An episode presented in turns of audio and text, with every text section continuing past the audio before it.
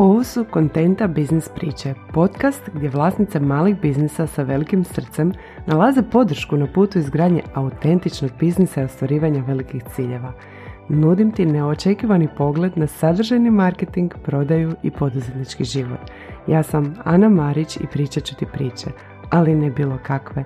Poslovne priče koje će marketing i prodaju za tvoj biznis učiniti lakom, zabavnom i autentičnom.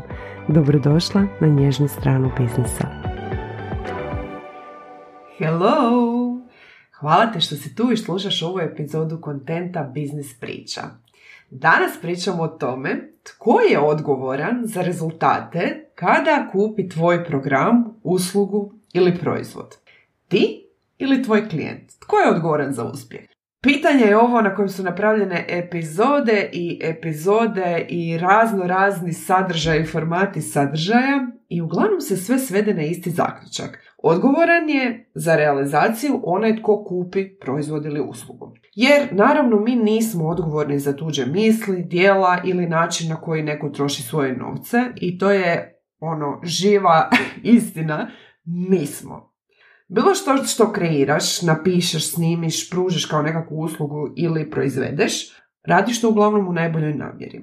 Naravno, ne rade svi ljudi to u najboljoj namjeri, svi smo se s nekakvim prevarama u prodaju, u marketingu susreli kad tad u našem životu i naravno da na svijetu postoje nepošteni ljudi. No vjerujem da glavnina vas koji mene tu prati ipak to radi u najboljoj namjeri. Pa krenemo iz te pretpostavke. Želiš da ono što si kreirala napravi maksimalnu korist ili uporabnu nekakvu vrijednost svom klijentu.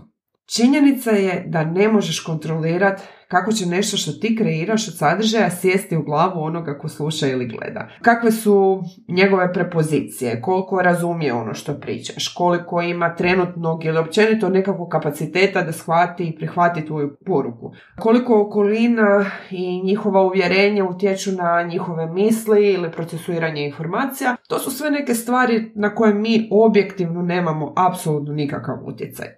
I zato u tom smislu nismo odgovorni kako će druga strana prihvatiti ono što smo im mi rekli. Danas je gotovo sigurno da sve što kažeš će naići na nekog ko misli drugačije. A ovisno koliko je spicy tvoja tema i nekoga ko će ti vrlo pasionirano reći, pogotovo na društvenim mrežama, i staviti se da ti pokaže koliko i kako točno si ti u krivu. Jer ljude nevjerovatne stvari vrijeđaju.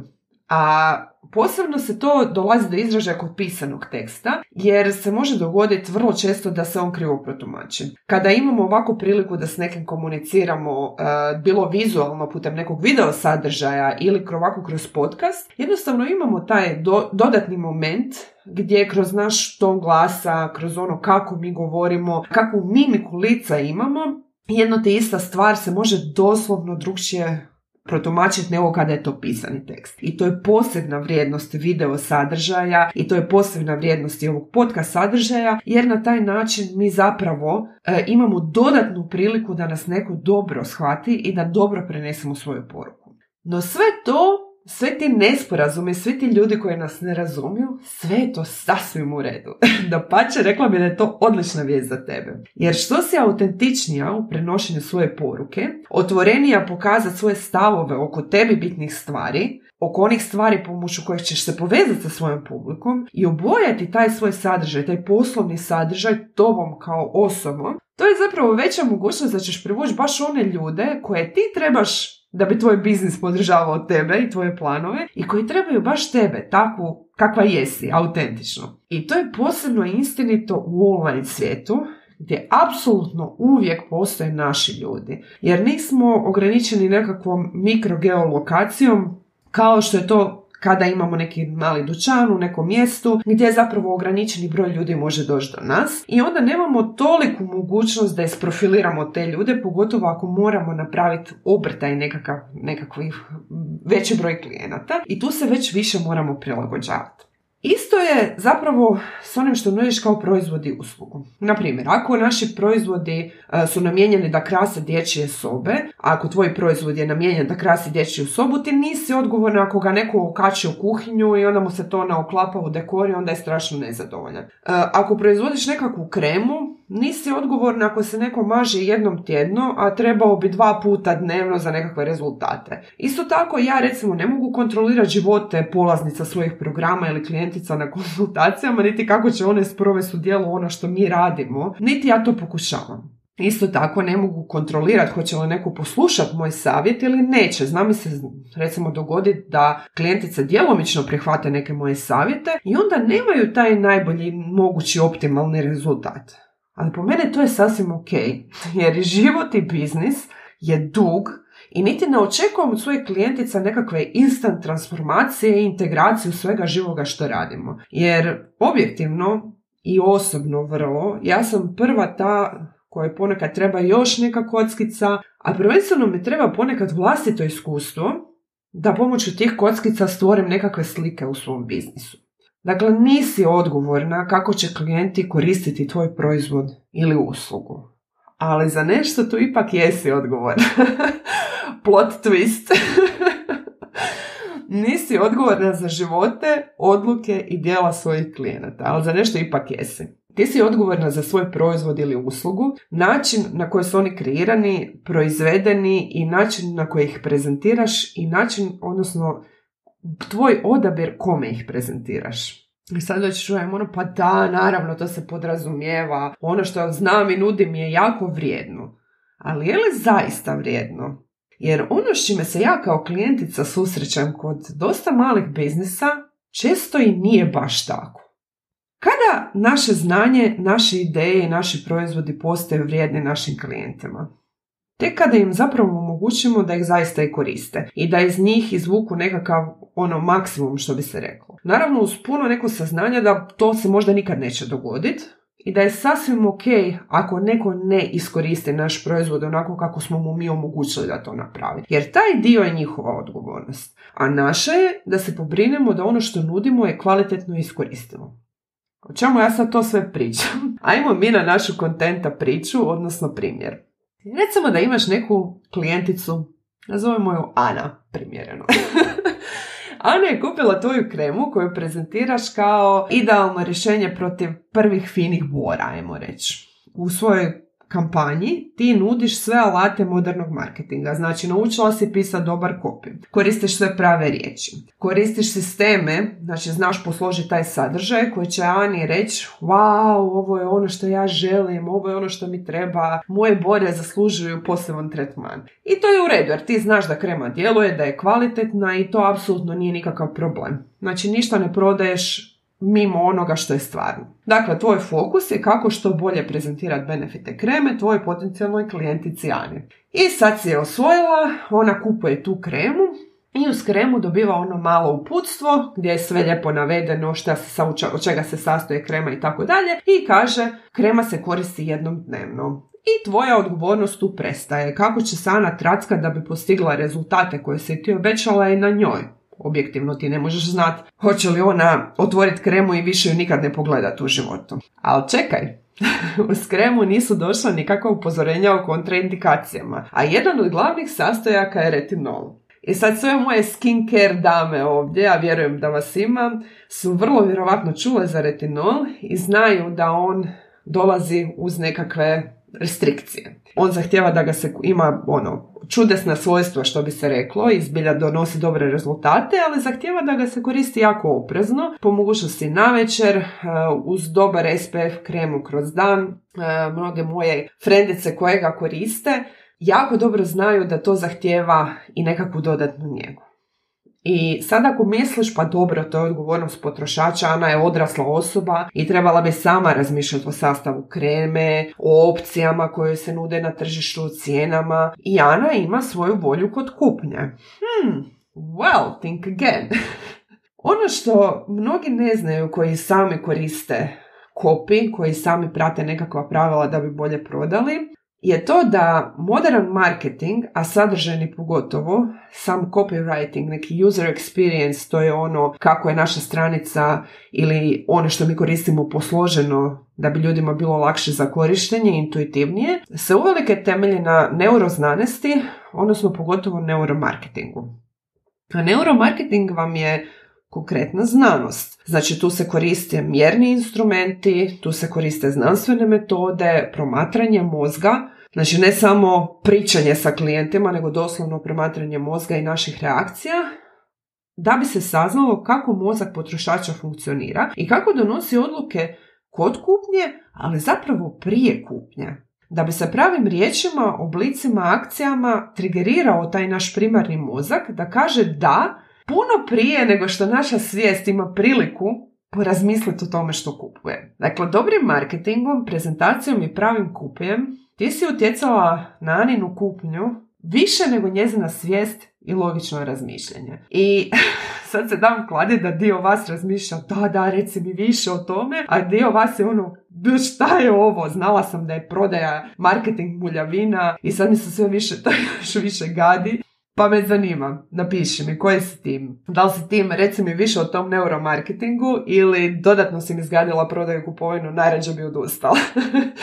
Ako si na Spotify, tipkaj mi u sekciju za pitanja na YouTube, odnosno u komentarima. Ako slušaš nekim drugim platformama, javi mi se obavezno na Instagramu, et ana donja crta maric donja crta kontenta. U svakom slučaju zapiši si tu misao pa mi javi kako se razvila do kraja ove epizode. I da se razumijemo, ja te svakako potičem da se koristiš marketingom i prodajom da utječeš na svoju anu. Jer nema ništa loše u tome da svoj kvalitetan proizvod želiš staviti pred Anu na način koji će govoriti da kupi taj proizvod. Da, Ana kupi, to je prava stvar za tebe.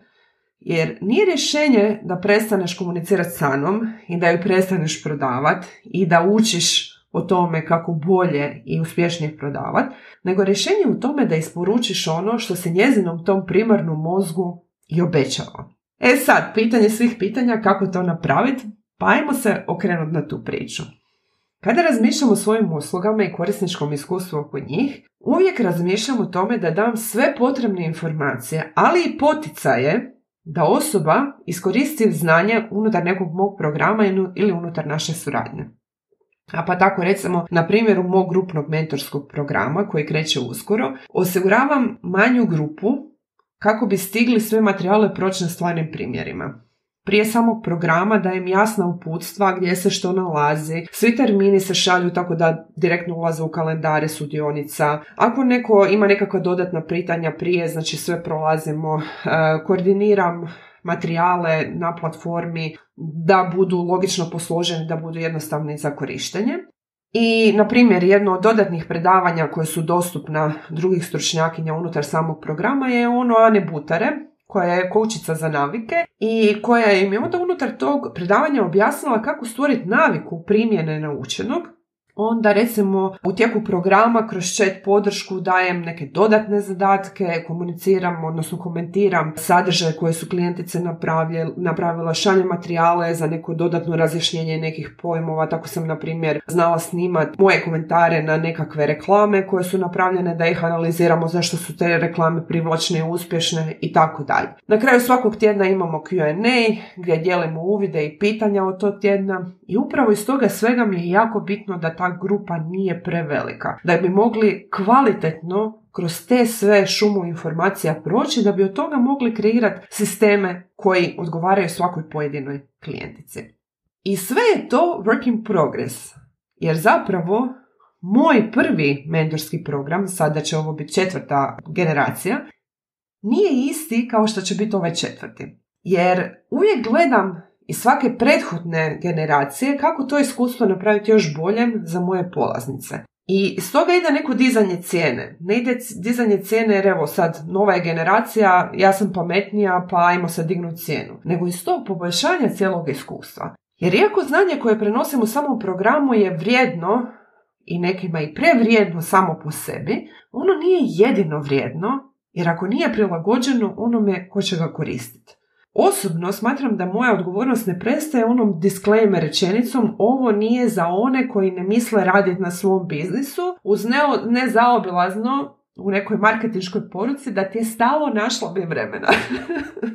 ja mislim da sve mame ovdje znaju kako se to vrijeme vrlo, vrlo lako izgubi u stvarnom životu. Ne samo mame, ali mame male djece pogotovo rekla bih. I tu dolazimo do još jednog dijela naše odgovornosti a ta je da kroz svoj kopi kroz znači našu prodajnu poruku, ciljamo na publiku koje zapravo možemo pomoći. I onda to koristimo to govor njihovom tom instinktivnom mozgu kako bi rekli o da, ovo je rješenje koje trebam. I onda to rješenje zapravo isporučimo.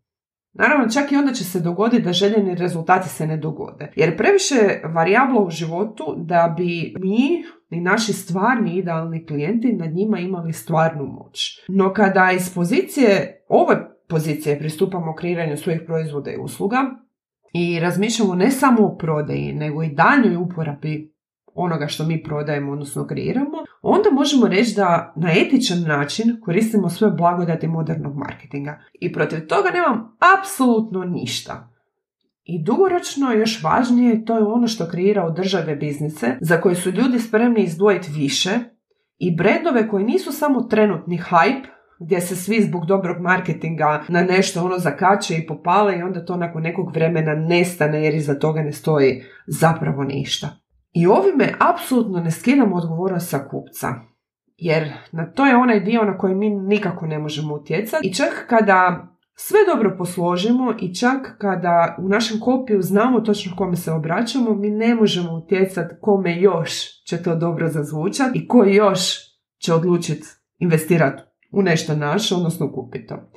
Ali preuzimamo odgovornost za ono što je u našoj moći. A to je stvarna vrijednost i stvarna konstrukcija i stvarni materijali i stvarno ono što je uneseno u neku našu uslugu ili neki naš proizvod. A sada sasvim nešto praktično. Nadam se da već do sada imaš svoju malu kontenta bilježnicu ili neku sekciju u kojoj zapisuješ ideje i vježbe iz svake epizode jer ne navjeravam stat. A ako ne, onda je pravo vrijeme da oformiš jednu, da pauziraš, nađeš nešto gdje ćeš zapisati jer stiže vježba. A ta vježba se zove kako kreirati koristan proizvod ili uslugu. Zamisli svoju uslugu ili proizvod kao neko putovanje kroz koje klijent prolazi. Imamo neke stanice, zamislimo kao da se ukrcava na nekakav vlak. I prva stanica na kojoj se ukrcava je sama kupnja. Doveli smo ga do te stanice putem marketinga i onoga svega što smo radili da bi došao tu i sada se ukrcava u naš, na naše putovanje. I prva stranica je kupnja. Koliko je ugodan taj proces kupovine za tvog kupca? Da ga sama moraš proći kako bi se osjećala? Znači tu gledamo sve i one tehničke detalje, količinu prepisivanja, na način pristupa, koliko brzo i lako osoba može kupiti od nas, koliko brzo nam može platiti, koliko je to sve skupa komplicirano i koliko se ugodno ta osoba i podržano osjeća u tom procesu. Druga stranica je ukrcavanje, odnosno onboarding klijenta. I onboarding klijenta je stvarni pojam kojeg možeš dodatno istražiti. Kada krećete u suradnju, tom klijentu treba biti sve jasno i ti se moraš pobrinuti da mu sve bude jasno. Kako, kada i na koji način komunicirate unutar vaše suradnje? Jesu li jasno postavljena neka očekivanja, jesu li jasno postavljene granice? Kod usluga to može biti e, koliko dugo ili često se im na raspolaganju. E, kod, e, na, na primjer, kod nekakvih konkretnih usluga koliko izmjena nekog teksta ili neke grafike imaju uključeno u jednu cijenu.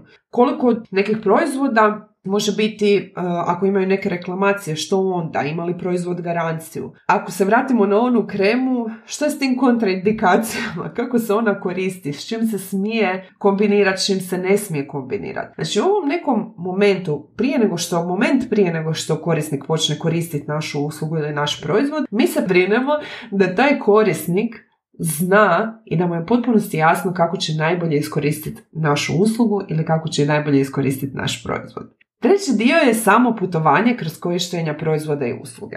U mojim programima recimo to su neki dodatni materijali, vježbe, bonusi, chat u koje odgovaram na neke e, nedoumice i recimo evo sad za novi krug mentorskog programa istražujem i gamifikaciju kako bi osigurala da klijentice na zabavan način mogu što bolje iskoristiti znanje i materijale koje im već dajem unutar samog programa.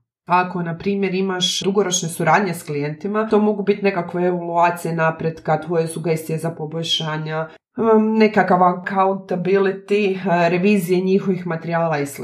Kod proizvoda to može biti svojevrsna korisnička služba da se pobrineš da unutar tog njihovog korisničkog korištenja proizvoda uvijek imaju tvoju podršku ukoliko bilo gdje zapne i imaju neka dodatna pitanja. I za kraj, to je završetak suradnje. Jer završetak suradnje ne mora biti i kraj suradnje. Jesi li svom klijentu ponudila idući korak za nastavak te suradnje?